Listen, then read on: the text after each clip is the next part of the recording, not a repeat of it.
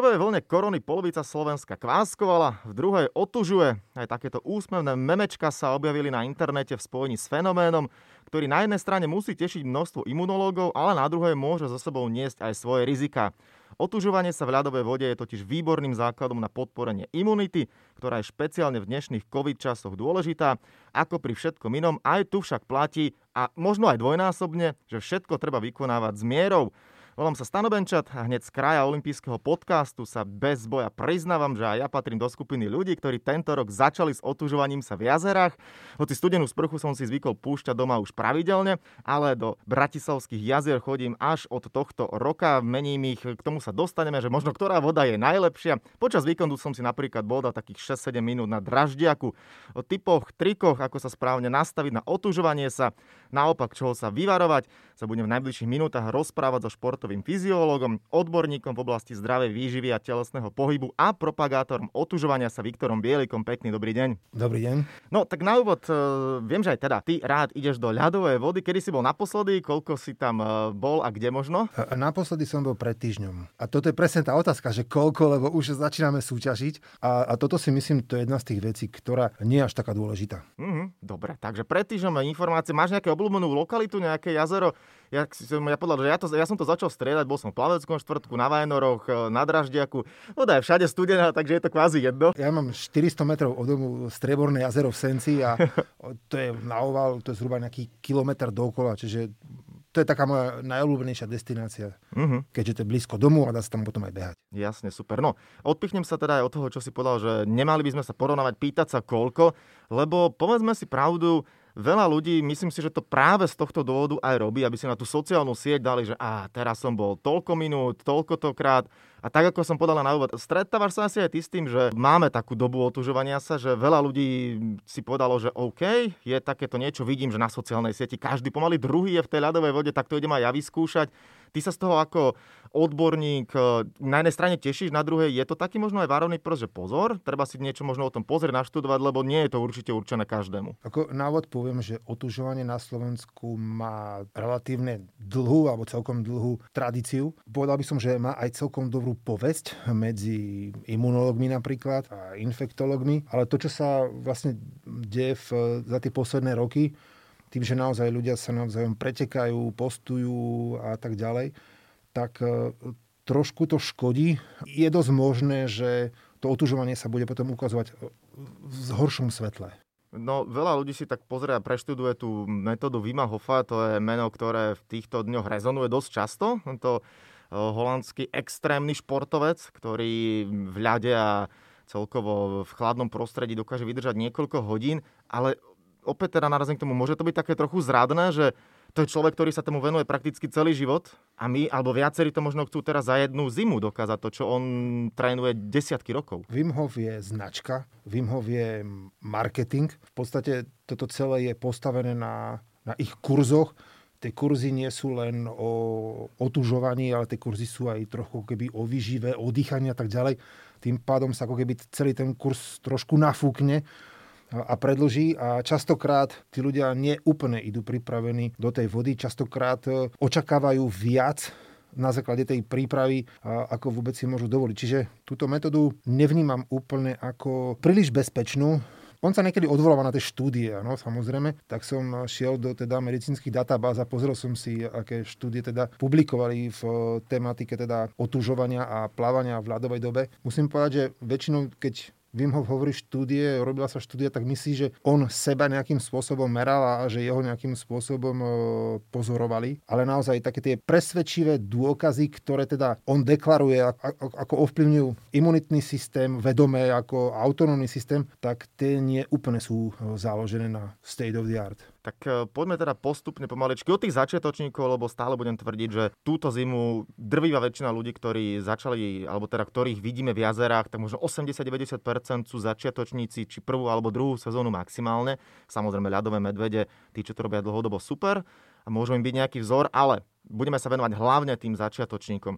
Čo je možno taká nejaká prvá zásada predtým, ako človek si povie, že OK, ma, idem do tej vody, ono už ten, taký ten pomyselný boj asi začína ešte predtým, ako tam človek vlezie, lebo už keď tam človek je, tak už sa nejako nastaví ale taký ten prvý krok pred tým, ako vôjdem do vody, nejako možno trošku si v hlave podať, že OK, na, hlboký nádych, hlboký výdych, aby neprišiel nejaký taký ten prvotný šok. Ja si myslím, že človek toto by nemal nechávať sám na seba. To prvotné by malo byť, že si nájde nejakú skupinu môže si to naštudovať, môže si to načítať, môže ísť na kurz, ale je dobré pridať sa do nejakej skupiny, ktorá proste je tam nejaké sociálne zázemie, chodia v určitom pravidelnom čase a tak ďalej.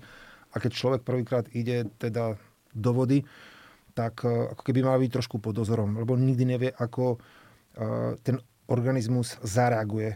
Môže tam ísť človek sám s tým, že povie, dobre, mám preventívne vyšetrenie, som zdravý, ale nikdy nevie, ako môže na tú vodu zareagovať. Lebo jedna vec je ísť do vody, ktorá má 15 stupňov a druhá vec je ísť do vody, ktorá má 5 stupňov a sú ľudia, ktorí chodia úplne bez nejakého predošlej skúsenosti s chladnou vodou a idú rovno do nejakých e, 5 stupňov. Čiže toto by mala byť taká prvá vec. Pridať sa do nejakej skupiny.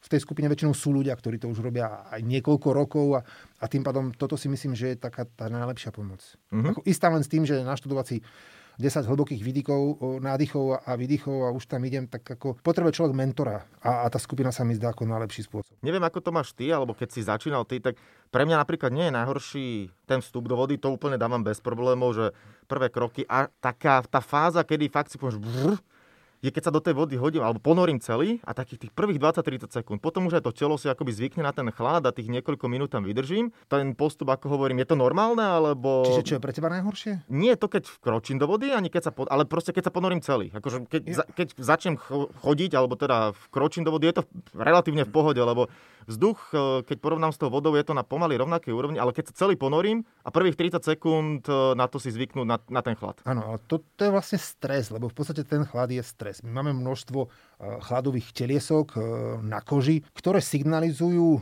a dávajú informáciu organizmu, že sme v strese, lebo je tu enormný chlad a ty s tým musíš teraz niečo spraviť. Čiže to je jedno, či sa niekto kúpe rok, či sa kúpe dva roky, či sa otužuje 3 roky, 4, alebo či tam nie prvýkrát. Ten úvodný stres zažíva každý. A vtedy naozaj treba častokrát sa aj premôcť a chvíľku ostať tak. Ty popisuješ tých zhruba nejakých tých 20-30 sekúnd.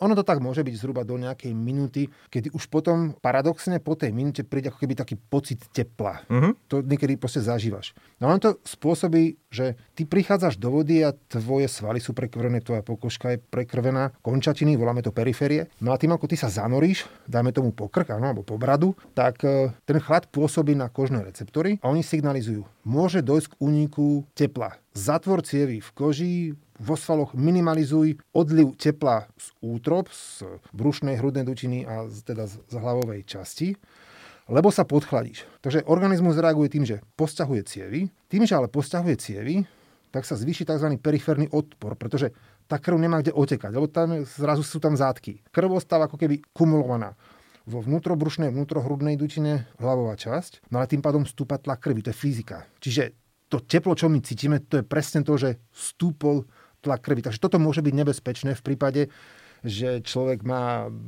že kardiák alebo má proste nejakú ischemickú chorobu srdca. Ja budeme tak kombinovať potom možno otázky, lebo viac dali sme na stránku Slovenského olympijského výboru aj výzvu, nech sa ľudia môžu pýtať. Tak keď sme pri tých začiatočníkoch, tak to rovno s tým spojím, že ako začať s odsužovaním, aby človek hneď neprechladol. Pretože v tom chlade, um, riešil som to v poslednom podcaste napríklad s Robom Berešom, sme sa bavili o športovaní v zime.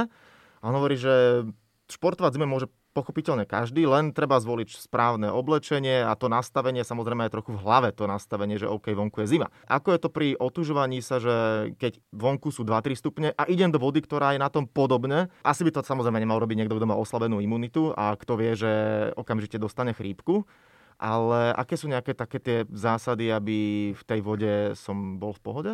Podporil tú imunitu a nie ešte viac jej uškodil. Jedna vec je to, čo si spomínal na úvod, to je to slovanské pretekanie. Čiže ak tam idem na začiatok, tak naozaj nemusím odtiaľ odchádzať až vtedy, keď mi drgluje zuby a je tam nekontrovateľná triažka, ktorá sa prejaví tým, že si nedokážem zaviazať ani šnurky na topangách. Toto je jedna vec. Čiže ísť z tej vody skôr, ako ma tam začne povedané ľudovo klepať, takto. Nemyslím si, že, že, že samotný pobyt v tej vode by nejakým spôsobom e, u človeka, teda, ktorý je zdravý, ktorý by spôsobil ako keby chorobu. Ide tam častokrát o to, že čo sa deje pred a čo sa deje po. Čiže nielen ten samotný pohyb, to sme si povedali, teda, mm-hmm. že pri tom pobyte tam tá dĺžka by mala byť určite naozaj nie príliš dlhá. A teraz, čo sa týka pred. A, a toto častokrát ľudia robia trochu chybu v tom, že idú si zašportovať, idú si zašportovať dosť a potom sa idú schladiť. Je rozdiel, že si urobím nejaký silový tréning, kde neodčerpám až tak veľa svalového glykogénu. A je iné, že v zime pôjdem na bežky na hodinu a pol, odčerpám svalový glykogén, v podstate dojde k únave. Ak šport intenzívny trvá viac ako hodinu, tak e, klesajú v podstate imunoglobulíny v slizniciach. Hej? A človek je náchylnejší voči infektom horných dýchacích ciest. Čiže človek po športe takto, už keď je oslabený, a ide do tej studenej vody, tak to je problém. Uh-huh. Čiže treba počkať. Naozaj, ak mám dobrá tréning, tak radšej ísť slnečko niekedy, niekedy na obed, ale nekombinovať to. Lebo to sú dva stimuly. Takže toto je prvá vec, že pred. Ďalšia vec, prečo tí ľudia môžu ochoriť, nie že samotná studená voda, ale napríklad, že je tam spánková deprivácia pomôcu a tak ďalej, alebo si povedia, OK, teraz bola večer party, poďme ráno do vody, aby sme trošku toto, hej... Naštartovali sa. Na, naštartovali sa, tak toto tiež nie je dobrý prístup. Toto môže mať za dôsledok, že potom človek ochorie. Čiže naozaj vytvoriť podmienky, aby som ako keby šiel do tej vody viac menej oddychnutý. Mm-hmm. Ja mhm. do tej vody nesmiem ísť unavený. Preto ani ja osobne nie som zastancom toho, že človek má ísť večer o nejakej možno 6. 7. sa zanoriť do jazera, pretože počas toho celého dňa už, už je unavený a tým, že únava, tak e, klesá imunita. Hej, zoberme si, ak je človek napríklad v strese, tak e, stúpajú rôzne hormóny, ja neviem, napríklad kortizola a ten zase pôsobí pro, proti imunite. Hej. Tým pádom naozaj som náchylnejší teda voči ochoreniu. Takže to je pred. Uh-huh. No a potom je samozrejme, že dôležité ešte, že čo po. Čiže naozaj ten človek potom e, by sa mal obliesť, keby zahriať, aby organizmus nemusel bojovať ešte s ďalšou tvorbou tepla nad rámec toho, že on bol ako keby trochu zachladený. Čiže toto sa dá kombinovať s tým, aj možno tí začiatočníci, keď vidú z tej studenej vody, obliesť sa do tepla a ja neviem, kilometr si odklusať, urobiť proste nejakú pohybovú aktivitu, aby kostrové svaly pomohli napríklad tej pečení to teplo vytvárať. Mm-hmm. Teraz uh, dám takú otázku, čo veľa ľudí si všímam aj vo vode, keď teda ja som s nimi, alebo keď som sám, je lepšie byť na mieste, alebo dajme tomu plávať? No, a tu sa dostávame k jednej veci, ktorá je, je, ako, áno, je veľmi dôležitá, pretože ideš okolo jazera, hej, priehrada a tak tam vidíš tie hlavy a ruky držia vonku nad hladinou a si tam rátajú 8 minút, 9 minút, 10 minút. Ty keď prídeš do studenej vody a ostaneš stať, tak po určitom čase telo zohreje vodu, ktorá vytvorí taký ako keby obal okolo organizmu. Tým pádom naozaj ty môžeš e, znášať veľa tepla, pretože to teplo sa odozdáva ako keby vedením do tej vody. Ale ako náhle ty začneš plávať, tak teplo sa odozdáva aj prúdením, pretože tá voda v podstate prúdi okolo te- tvojho tela, ty stále ako keby, telo stále dochádza do kontaktu s novými a novými chladnými molekulami vody, tým pádom aj tie straty tepla pri tom plávaní sú oveľa väčšie. Čiže naozaj je rozdiel 8 minút stať v ľadovej vode a 8 minút plávať v ľadovej mm-hmm. vode. To, to sú, by som povedal, že dva odlišné športy. Ja osobne si myslím, že k tomu, otažu, k tomu otužovaniu patrí aj to plávanie. Otužovanie sa spája proste s plávaním. To nie je len tak naozaj prísť ako kačka a, a, a držať ako keby ruky nad vodou. Uh-huh. Môžeme prejsť aj k tomu, že akým spôsobom, čo človek môže mať na sebe, lebo jedna z otázok bola, že má mať vôbec plavky, alebo môžem to robiť aj nahý? a tak e, ľudia sa bežne kúpujú nahý. A áno, pokiaľ naozaj je to partia, ktorá nemá nejaké intimné zábrany, tak pre mňa nech sú aj, aj holí. To len taká zima potom ale bude, a... lebo tá otázka aj prišla od chlapa. Áno, to častokrát hovorím, že idem do vody ako kráľ a vychádzam ako princezna. a, áno, dobre, je moderné nosiť napríklad rukavice, e, nosiť na nohy návleky. Priznám sa, že určitý čas e, a ja som chodil do vody s, s rukavicami a s návlekmi, pretože mi to prišlo komfortnejšie. Tým, že ja v tej vode rád ako plávam a vždycky pre mňa bol najväčší problém e, dlane a chodidla. Že preto som ako keby šiel z tej vody, lebo ma to naozaj to bolo strašne mrazivé. Lenže treba si uvedomiť e, jednu vec, že organizmus, mozgové centrum, hypotalamus, zbiera informácie z týchto chladových receptorov. A na základe toho on vyhodnocuje, že koľko tepla má vytvoriť, ako keby, áno, aby udržal naozaj e, teplotu telesného jadra ako keby konštantnú. Lenže keď stáme rukavice, tak my ho trošku ako keby klameme. Uh-huh. To znamená, že nie je moc dobre úplne sa zahalovať, lebo potom na jednej strane síce človek vydrží dlhšie, ale zase na druhej strane organizmus dostáva klamlivé informácie. Ďalšia vec, ktorá je možno priaznivá, je to, to, koľko vydrží v tej vode, závisí napríklad aj od toho, ako má nastavenú termoreguláciu, že ako dokáže e, to teplo ako keby vytvárať. A toto je vec, ktorá odlišuje naozaj tých dlhoročných otužilcov, napríklad od teba, keď si sa začal teraz otužovať e, niekedy v septembri. Mm-hmm. Keď sme ešte pri tom oblečku, lebo to je tiež ďalšia vec, aj na ktoré ešte nejaké otázky boli. Ja napríklad chodím v plavkách, v ktorých chodím aj v lete sa kúpať normálne, že mám klasické mám také buď svoje nejaké žlté, alebo proste farebné, pekné plavky a či je júl, či je december, je to jedno, ale videl som mnohých ľudí, čo majú kompresné plavky, respektíve, tak ako si povedal, naťahnú si rukavice, videl som, že aj na nohy si teda dávajú nejaké mhm. návleky. A už to trošku vyzerá ako mm, Ian Torp v čase najväčšej slávy, že idú do vody, tak uh, je to nejaký rozdiel v tom, že keď ja, alebo teda je asi normálne, že ja mám na sebe iba tie normálne plavky, nepotrebujem vyzerať ne, ako nejaký ne, Superman. No tak čím viac sa to telo zahalí, a zoberme si, keby som si dal zase nejaký napríklad neoprenové plavky na seba, tak vydržím v tej vode dlhšie, ale zase na druhej strane zase ten organizmus nedostáva tie relevantné informácie. Častokrát mm. ľudia majú, ja neviem, zápaly urogenitálneho traktu, ktoré môžu byť spojené s expozíciou v chlade a možno kvôli tomu, že nosia rukavice a sú v tej vode zbytočne dlho. Ako naozaj to práve práve otužovanie je v plavkách, ako ty hovoríš. Už potom navliesť na seba neopreny a všetky proste pomôcky, tak e, určite to je lepšie, ako doma ležať na gauči, ale potom netreba naozaj ani na Instagram, ani na žiadne sociálne siete tam e, vešať, že aký čas som proste dosiahol. Jasne, jasne. Tomuto sa snažím vyvárovať, aj keď som bol minulé, tak sa ma pýtal kamo, že nakoľko ideš, hovorím, uvidím. Nejaký ten údaj som mu ani nepodal, lebo na čo aj. Ale spomenul si tie močové cesty a prišlo viacero otázok od e, zhodou okolností báb alebo dievčat, ktoré sa na to pýtajú žien. Ženy sú viac náchylnejšie na prechladnutie močových ciest, tak ako je to s nimi a s otužovaním? Je tam možno väčšie riziko toho, že keď vlezú do ľadovej vody, že sa im môže niečo v tomto prípade pohoršiť zdravotne? Toto možno by bola otázka na ginekologa, ale uh, mám tu skúsenosť napríklad e, s rýchlostnými kanoistami, s ktorými sme dlho roky spolupracovali tak e, tým, že tá voda aj šplechne do toho kajaku, tak a tie, tie baby tam sedia, tak ten výskyt zápalov močových ciest je vyšší už jen. No. Teraz prejdeme na tú fázu, keď už človek z tej vody vyjde, pretože to nejaké zahriatie sa, to si už povedal, že nejaký buď kilometrik si zabehať, ja zvyknem e, buď robiť e, drepy s výskokom ešte, alebo niečo, alebo zo pár klikov, fakt, že aby to telo sa trochu naštartovalo. Pri poslednom mojom otužovaní sa som vyšiel von a skutočne prsty som si prakticky necítil. Pár minút trvalo, kým sa to naštartovalo. Tak táto fáza, ako veľmi je dôležitá, lebo možno niektorí ľudia si to neuvedomujú, že to je extrémne dôležité to telo naštartovať, napumpovať, aby to nebolo len tak, že vidím z vody, oblečiem sa a idem preč, lebo potom ešte môže prísť ďalšia fáza, ktorú som takisto zažil pred, eh, neviem, desiatimi dňami.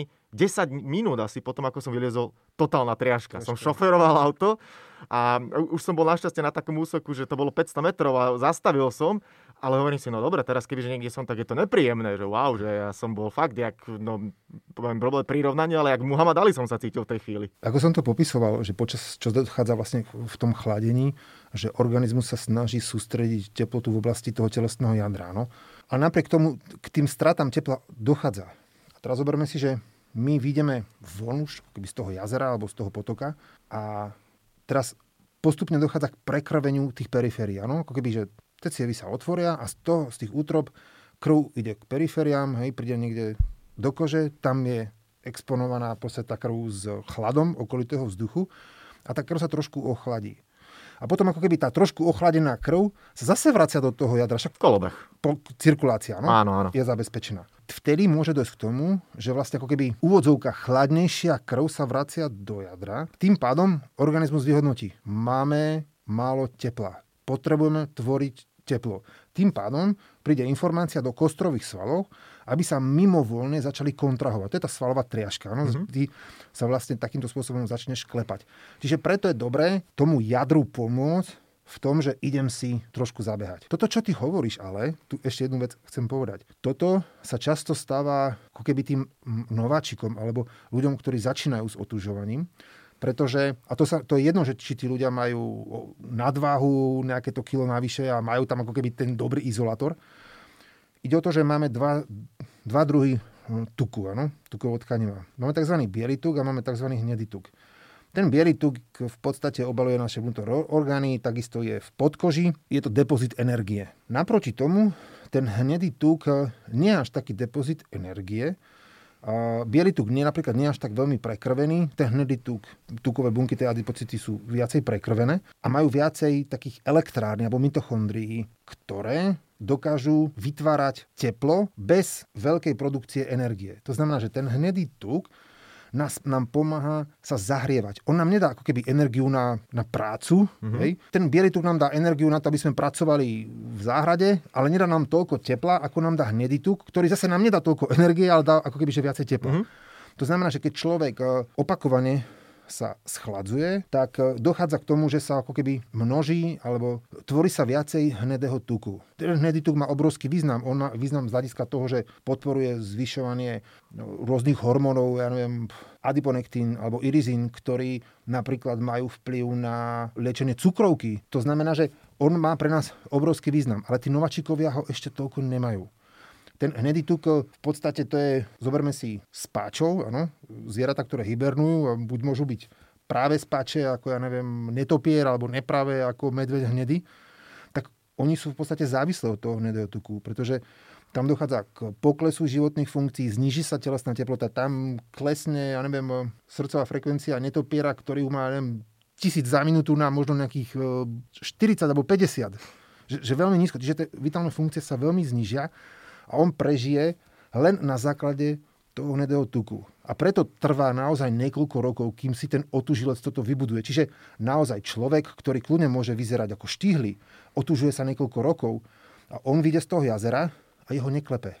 Ale človek, ktorý je nováčik, vyjde z toho jazera a jeho klepe, lebo jeho organizmus nemá toľko hnedého tuku, on nevie sa s tým, nevie sa ako zohriať a jediný spôsob, ako sa vie zohrať, je tá solová triažka. No dobré, ale teraz ešte, spom, spom, keď sa rozprávame o tuku, spomínal si aj teda, že môže nejaký obeznejší človek e, takto ísť do vody a má nejakú teda zásobáren tuku, ktorá mu môže pomáhať. Je to, by the way, ale celé otužovanie pre každého jedného z nás. No, kardiakov tých absolútne dávame preč, to je samozrejme, to asi každý kardiak si uvedomí, že to pre nie je dobré. Ale príklad obezní ľudia, tam nehrozí nejaké nebezpečenstvo? Alebo naopak práve ten tuk mu môže no, pomôcť. Hej, len tu chcem povedať, že mnoho ľudí ani možno nevedia o tom, že sú kardiaci. Mnoho ľudí nevedia, že majú vysoký krvný tlak. Ale povedal by som, že ak sa bavíme teda o obezite, hej, to znamená, že BMI je nad 30, tak e, si dovolím tvrdiť, že tých ľudí, ktorí sú obezní a sú zdraví, je, je veľmi málo.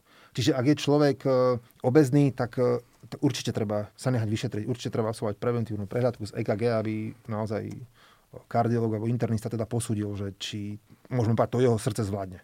Áno, takže uh, toto je samozrejme dôležité, urobiť si takéto vyšetrenia. Poďme ešte k ďalšej veci. Tá triažka, k tej sme sa trochu dostali, ale keď som si aj nejaké veci čítal, študoval, tak e, v minulosti mnoho, najmä začiatočníkov, opisovalo, že tým, že tá e, voda je ľadová, tak e, telo nám zčervená mnohokrát, alebo teda mení sa farba kože. Čo všetko to môže celé otužovanie spraviť aj s kožou, e, respektíve to, to, že sa mi reálne mení tá farba kože. To znamená, že... To je myslíte rúžové prasiatka? No tak, tak, no, akože ale... ideme do tej rúžovej farby, áno. Áno, ale tá není, keď si vo vode, ale tá ideš, keď je áno, von. A to, keď ideš von. Veď to je to, že to, keď ty zčervenáš, tak sa v podstate potvárajú kapiláry, ktoré sú v kože a ty spôsobia tú červenú farbu. Čiže to je to, že to je ten problém, kedy organizmus sa môže zbavovať toho tepla viac, ako je potrebné. Mm-hmm. Mimochodom ešte vidíš, keď sme sa bavili o tom oblečení, je dobré ísť asi predpokladám s nejakou čiapkou a neponárať hlavu. To asi není veľmi zdravé, či? Ja si myslím, že ponárať hlavu... Ako sú uh, diálkoví plavci, ktorí plávajú, neviem, keď je voda, keď má pod 5 stupňov a, a plávajú tu nejakú tú plaveckú milu, myslím, že nejakých 500 metrov. Tam dochádza k tomu dokonca, že trochu si tú hlavu aj ponarajú, dokonca niektorí plávajú tak, že vydychujú do vody. Ale v tomto smere ja by som naozaj neodporúčal ľuďom, ktorí začínajú s otužovaním, aby išli do vody a ponarali hlavu. Mm-hmm. Naozaj treba ostať maximálne po bradu zamorený. Jasne, a ideálne nejaká čiapka. S týmto aj sú, takisto prišli otázky, viac menej mal som to aj ja pripravené, ale tak však hovorím, spájam to dokopy pretože viacero ľudí sa pýta na tzv. surferské ucho. Či hrozí pri otužovaní sa. To je práve spojené s tým, že keby niekto si teda namáča hlavu a takéto aj teda nejaké negatíva možno spomenúť, že čo všetko môže sa nám stať. Tak ako je to s tým surferským uchom? V súvislosti s týmto mám v podstate skúsenosť len takú, ktorú som si ako keby načítal. Nemyslím si, že počas otužovania môže k tomuto dojsť, pretože v podstate tí surfery sú v tej vode chronickí. Tam, je, tam sa spája vlhkosť e, s chladom. V tomto prípade, že človek ide dvakrát do týždňa po 5 minút a v podstate to ucho ani nedojde ku kontaktu s tou vodou, tak si myslím, že toto je vec, ktorá je veľmi malo pravdepodobná. Rýchla otázka. Otužovanie a krčové žily, áno, nie? Tak e, otužovanie ako také není kontraindikáciou pre krčové žily, keďže v podstate e, pri imerzii v chlade dochádza ku, sťahovaniu alebo vazokonstrikcii, čiže v tomto prípade ako, samozrejme to závisí ale od rozsahu, že do akej miery je tam rozsah tých krčových žil, či tam náhodou nehrozí nejaký trombus. Možno toto by bolo dobre s nejakým angiologovom odkonzultovať v prípade, že má človek naozaj to krvné riečisko povrchové rozsiahle z hľadiska mm-hmm. krčových žil. No a e, mňa možno až prekvapilo, že koľko otázok prišlo spojenej s tým, že ako veľmi, respektíve, keď človek vlezie do tej ľadovej vody, tak chudne. To má súvis, koľko spáli pri tom človek energie a akým spôsobom teda má otužovanie, alebo teda či má otužovanie nejaký súvis s chudnutím, na to prišlo viacero otázok. Ja ti poviem úprimne, že toto som ja vôbec nejakým spôsobom ani nevnímal, že to je asi posledná vec, čo by mi napadlo, že keď tam vylezem na niekoľko minút, tak možno to niečo naštartuje nejaké procesy, ale viacero teda otázok na to je, tak ako je to teda chudnutie a otužovanie? Musím vysvetliť, že z čoho možno na tieto otázky. Ako som spomínal, ten hnedý tuk e, v podstate dokáže ako keby on má pôvodný pôvod ináč ako svalová bunka. Tým, že má mitochondrie, tak on dokáže ako keby e, vytvárať, e, ako spalovať živiny, áno? A hnedý tuk dokonca dokáže spalovať živiny z bieleho tuku. To znamená, že v podstate z krvi vychytá triacylglycerol, ten bere ako substrát, ten dokáže oxidovať a, a z neho vlastne si vytvorí tú energiu, ktorá ako keby sa uvoľní v podobe tepla. Lenže niektoré práce dokonca uvádzajú, že u ľudí, ktorí majú vyš, vysoký krvný tlak, u ľudí, ktorí majú nejakú ischemickú chorobu srdca, ktorí majú napríklad zvýšený cholesterol, toto nie je úplne dobré, pretože keď ten hnedý tuk využíva triacylglyceroly, tak e, tam zanecháva aterogénne zvyšky, ktoré môžu pôsobiť na vyššie hladiny cholesterolu. Čiže toto sú tie postuláty, kedy mnohí odborníci teda písali, že naozaj hnedý tuk dokáže ako keby požierať ten biely tuk a mali by sme sa snažiť o to, aby sme mali teda ten hnedý tuk.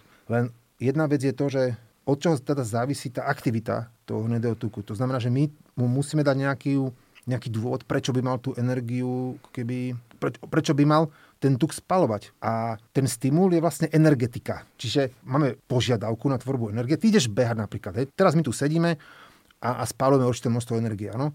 A keď si tu pôjdeme spolu zabehať, tak počas toho behu budeme spalovať 10-násobne viacej energie. Keď ty vôjdeš do vody, tak e, do tej studenej vody, tak e, tá tvorba energie sa zvýši mierne. Ono sa dá veľmi ľahko kontrolovať, keď si človek nechá sportester vode odolný aj s hrudným pásom a zmerá si srdcovú frekvenciu alebo urobi si energetický výdaj v priebehu čom jednej hodiny sedenia a potom ide do vody a zmeria si, že aký, ako tam stúpa srdcová frekvencia. A hodinky mu vedia ukázať aj vlastne, aký tam, aké, aké tam došlo spotrebe energie. A mnohí ľudia, ktorí si myslia, že otužovanie pomáha chudnutiu, tak budú sklamaní. Ten princíp hibernácie, princíp toho pôsobenia chladu spočíva v tom, že človek e, znižuje ten energetický výdaj. Veď ten netopier, ktorého som spomínal, alebo ten medveď, im sa znižuje energetický výdaj, to znamená ten bazálny metabolizmus sa výrazným spôsobom ešte zniží. Je pravda, že keď vyjdeš z vody a organizmus sa zahrieva tým, že sa napríklad klepeš, hej, alebo ten hnedý tuk tam pôsobí, tak určitý čas je tam zvýšený energetický výdaj. A ten energetický výdaj nie je zvýšený ani tak dlho, ani tak násobne, aby si z toho mohol chudnúť. Mm-hmm. Teraz už teda poďme na takú tú záverečnú fázu, keď človek dootužuje sa. Špeciálne to býva na Vianoce alebo na Silvestra, keď sú rôzne akcie. Pripravený je nejaký čaj, možno niekde varené víno, niekde rum.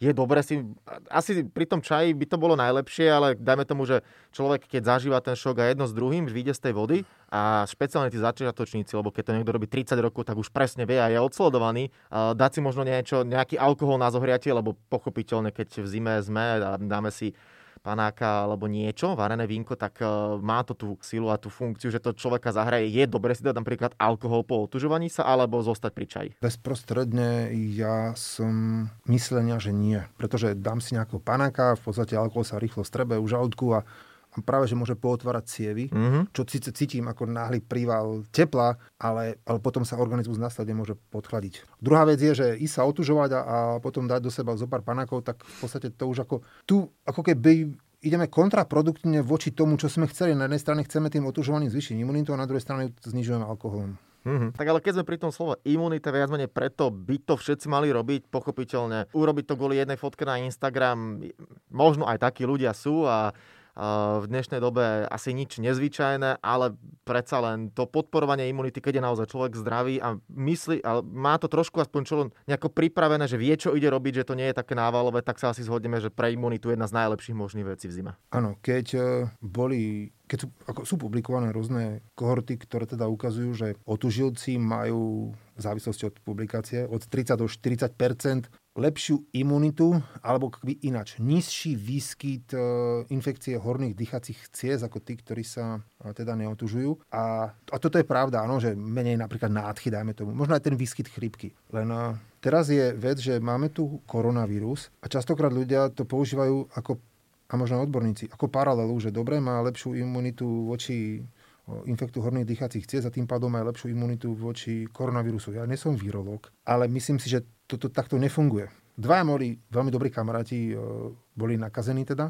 U obidvoch ten priebeh bol, e, nebol ľahký. Mali, jeden mal vysoké teploty, druhý bol neskutočne ubolený, pichalo ho po, v hrudníku a tak ďalej. A vtedy som sa tak zamyslel nad tým, že asi to nebude o nejakej funkčnej zdatnosti. Toto sú chalani, jeden vyhral bielú stopu na veškách a, a druhý absolvoval Ironmana po 10 hodín. A napriek tomu ich to takto ako keby, môžeme povedať, že skolilo. Mm-hmm. Tak cez víkend som spravil taký jednoduchý dotazník a ten som rozposlal v podstate cez e, rôzne teda skupiny. Týmto pádom naozaj všetkým respondentom veľmi pekne ďakujem. Ten dotazník mali vyplňať e, otužilci alebo teda ľadové medvede, ktoré sa otužujú minimálne druhú sezónu. Čiže nie úplní začiatočníci, ale aby tam bola nejaká teda relevancia. Do rana prišlo vyše 300 odpovedí. Ešte to nemám celé vyhodnotené, ale keď som si vlastne pozeral ten výskyt, tak e, Nedovolil by som si tvrdiť, že jedna vec, e, ľadové medvede, alebo teda otužilci majú nižšiu pravdepodobnosť, že ochorejú na, na COVID. A druhá vec, keď som porovnával vlastne priebehy, lebo tam vyplňali aj to, že mm-hmm. aký to má priebeh, tak to vyzerá tak ako keby, že jednak jednej, e, ľahký a stredne ťažký priebeh. Dokonca niektorí tam z tých ľadových medvedov boli hospitalizovaní. Dokonca u jedného to bolo v prípade, že sa otužuje viac ako 6 rokov. Lebo sú tie posty, že takto bojujeme proti koronavírusu a tak ďalej, ale myslím si, že toto je niečo tak špecifické, že naozaj aj, aj, aj funkčné, kondične pripravený športovec, aj človek, ktorý dlhodobo sa otužuje, tak tá jeho reakcia na tento vírus môže byť e, ťažšia ako u človeka, ktorý sa neotužuje a, a možno toľko ani nešportuje. Tak toľko teda táto téma. Myslím si, že aj s týmto záverom som veľmi rád, že si prešiel aj k žiaľ nepríjemnej realite dneška, lebo skutočne si myslím, že množstvo ľudí to tak má, že a otužujem, tak korona, uh, nič sa mi nestane a jedno s druhým, že aj poukázať na toto, že je to síce dobré mať uh, a podporiť si imunitu, ale vidíte, aj ten Leonardo v Titaniku ju chcel podporiť, iba že on bol v tej vode trošku dlhšie, ale to je trošku iná story. No, poďme ale k záveru olympijského podcastu. Opäť aj pre teba bude pripravený kvíz a trošku sa, a trošku na odľahčenie poďme. Ja som na toto, úplne som na to zabudol, že ja sa mám pripraviť. No tak, ale nemáš páru, že čo som si pripravil. Minule som dostal dobre na frak, že to pamätám jedna, jedna otázka. No a ideme teraz, začneme teda pri rekordoch a otužovaní sa jedno s druhým. Ľudské telo je úžasné, šialené, dokonalé dokonale v mnohých prípadoch, keď som si nejaké veci pozeral. Áno, Wim Hof v marci 2000 plával pod ľadom 57,5 metra. V danej chvíli vytvoril Guinnessov rekord. Ibaže v roku 2013 sa našiel pán Stig Severinsen z Dánska a ten ho prekonal. A typni si, o koľko metrov, 57,5 bol rekord Vima Hofa, o koľko metrov ho prekonal. Buď to bolo takmer 7 metrov, takmer 13, takmer 15 alebo takmer 19 metrov. Um, mne sa zdá, že to bolo že to bolo nejakých dokopy 68 metrov. Čiže tým pádom ho prekonal... 7, 13, 15, 19. Ja viem, že ten Wim Hof, že neviem, že či pri tomto alebo ktorom pokuse ho vyťahovali z vody, lebo on tam išiel úplne... Deň pred tým, ako urobil tento rekord, sa mu zalepili očné viečka keď mal skúšku, takže p- tesne predtým... Čo? Nemu sa nezalepili očné viečka, ja si to pamätám tak, že sa mu znecitlivela, uh, myslím, že rohovka. Ale, ale niečo s očami a, pres, som... A prestal vidieť. Áno, alebo také niečo, áno, že, no. že išiel po slepiačke a že ho potom vyťahli. Dobre, ale, ale teda on urobil 57,5 a teda prekonal ho tento styk od 7, 13, 15 alebo 19 metrov. 13 predstav si, že až 19. 19 76,2 metra. To, keď, akože, to, to, to má úplne, že výra, to mi vyrazilo dých. Ja som čítal, že on 22 minút, myslím, vydržal na jeden uh, nádych, bez toho teda, aby sa druhýkrát nadýchol. 22 minút, to sú šialené veci pre mňa. Akože, jak v pelíškach minúta je dobrá, a nie, že 22, tak, ale to už sme trošku inde. No dobré, zostaňme na lade, ale v inom e, prípade a už teda ideme k tomu... Hokeju? Áno, ideme k hokeju, k športu, ale ideme do histórie. Čím bol vynimočný olimpijský turnaj v roku 1920? Pozor, viac ako jedna odpoveď je správna, teda samozrejme spojení s ľadovým hokejom. Za A. Hrali ho len tri mústva od začiatku a teda bolo jasné, že niekto z tria Kanada, USA, Československo bude mať istotu medaile. Za B. Hokejový turnaj sa konal v rámci letných olympijských hier v Antwerpách. Za C. Kanada vyhrala zo skóre 29-1 celý turnaj alebo zade, Veľká Británia mala v týme 10 hráčov, z ktorých 9 následne na ďalší rok odišlo hrať do NHL. No dúfam, že ma teraz nepočúva môj kolega uh, Fero Seman z fakulty, lebo u neho som robil skúšku s Olympiozmi. Bože, toto bude zase typ. Podľa mňa, dobre, podľa mňa tu, uh, by to mohli byť tie Antwerpy, Dobre, to je správna odpoveď. Áno, letné olympijské hry 1920 boli skutočne v no. Antwerpách a ľadový hokej sa tam predstavil, keďže zimné olympijské hry ešte v 20. neboli. Dobre, a potom... Bu- buď tam boli iba tri mužstva, Kanada to vyhrala zo skore 29-1, alebo Veľká Británia mala v týme 10 hráčov, z ktorých 9 následne odišlo do novotvoriacej sa NHL hrať. Už keby si nedopovedal, tý, že tí 9 Briti šli do NHL, tak by som dal tých Britov, lebo len tam... No dobre, dajme to tých Britov. Kanada. Kanada vyhrala zo skore 29-1. To som chcel dať taký malý chytaček, lebo Veľká Británia mala vtedy prakticky všetko Kanaďanov, takých, že polovičatých, respektíve, že predsa len v 20. rokoch to bolo trošku ešte aj inak. Kanada a Veľká Británia v rámci Commonwealthu mali trošku iné vzťahy, však Veľká Británia niekedy aj majstrovstva sveta vyhrala s kanadskými hráčmi. No dobre, poďme na tretiu záverečnú otázku. Stále zostávame pri hokeji a keďže tretia otázka vždy býva spojená s Japonskom, pretože tam všetci pevne veríme, že budú najbližšie olympijské hry, tak som si trošku pozrel niečo o japonskom hokeji. Pomerne bizarná situácia nastala 30. januára 1999, kedy Japonsko hostilo v zápase hranom v juhokorejskom Guangongu Kuwait. Zrodil sa tam totiž tedy najvyšší výsledok eh, japonskej hokejovej reprezentácie. Typni si, koľko gólov strelili Japonci, alebo kľudne akým výsledkom to mhm. skončilo a toleranciu budeš mať na ten zápas 10 gólov. Moje nervy, 10 gólov je tolerancia, 72. To si, pre, to si pridal. By the way, toto je takmer si dali na najvyšší výsledok, ktorý je v histórii profesionálneho hokeja. Teraz myslím, že z hlavy to nám to držia naše baby. Vyhrali nad Bulharkami 82-0. Ak sa nemýlim, je to absolútne historický rekord Guinnessov ale Japonci vyhrali 44-1. Ma zaujímalo, ako ten Kuwait dal gol. Ten gol, no. Lebo tie naše baby, keď vyhrali tým výsledkom, tak uh, Bulharky sa nedostali, myslím, za polovicu. Oni nemali jednu strelu, ale tu pozerám, že 44-1. Tak to by som aj chcel vidieť, ale Nemyslím si, že záznam z toho januára 99 niekde bude, ale to v historických štatistikách toto je, tak uh, aj na záver téma o Japonsku a teda skupenstve. No zatiaľ nemusíme minimálne v Bratislavských jazerách e, robiť diery do jazera, teda do ľadu, ale možno aj na to príde. Uvidíme teda, či sa k tomu dostaneme viacerí otužilci, najmä z Liptova, z Tatiera, z týchto destinácií. Už postujú. Áno, tí sú na to zvyknutí a pre nich je to bežná záležitosť. V rámci olympijského podcastu sme sa rozprávali o téme otužovania sa. Vy všetci, ktorí otužujete, užívajte si to na jednej strane. Tie endorfíny potom totiž sú úžasné, ale všetko s mierou, treba si dávať pozor a tak, ako sme vlastne aj začínali, žiadne pretekanie sa, žiadne rekordy, je to, alebo robíme to všetci kvôli tomu, aby sme si podporili imunitu a dobré zdravie a nie, aby sme si ublížili. Na tému otožovania sme sa rozprávali s Viktorom Bielikom. Viktor, ďakujem veľmi pekne a prajem ešte pekný deň. Ja ďakujem veľmi pekne za pozvanie. Neviem, kedy budete vysielať, tak ak to bude ešte pred Vianocami, bude. tak prajem všetkým, nech sú tie Vianoce naozaj šťastné a aj veselé.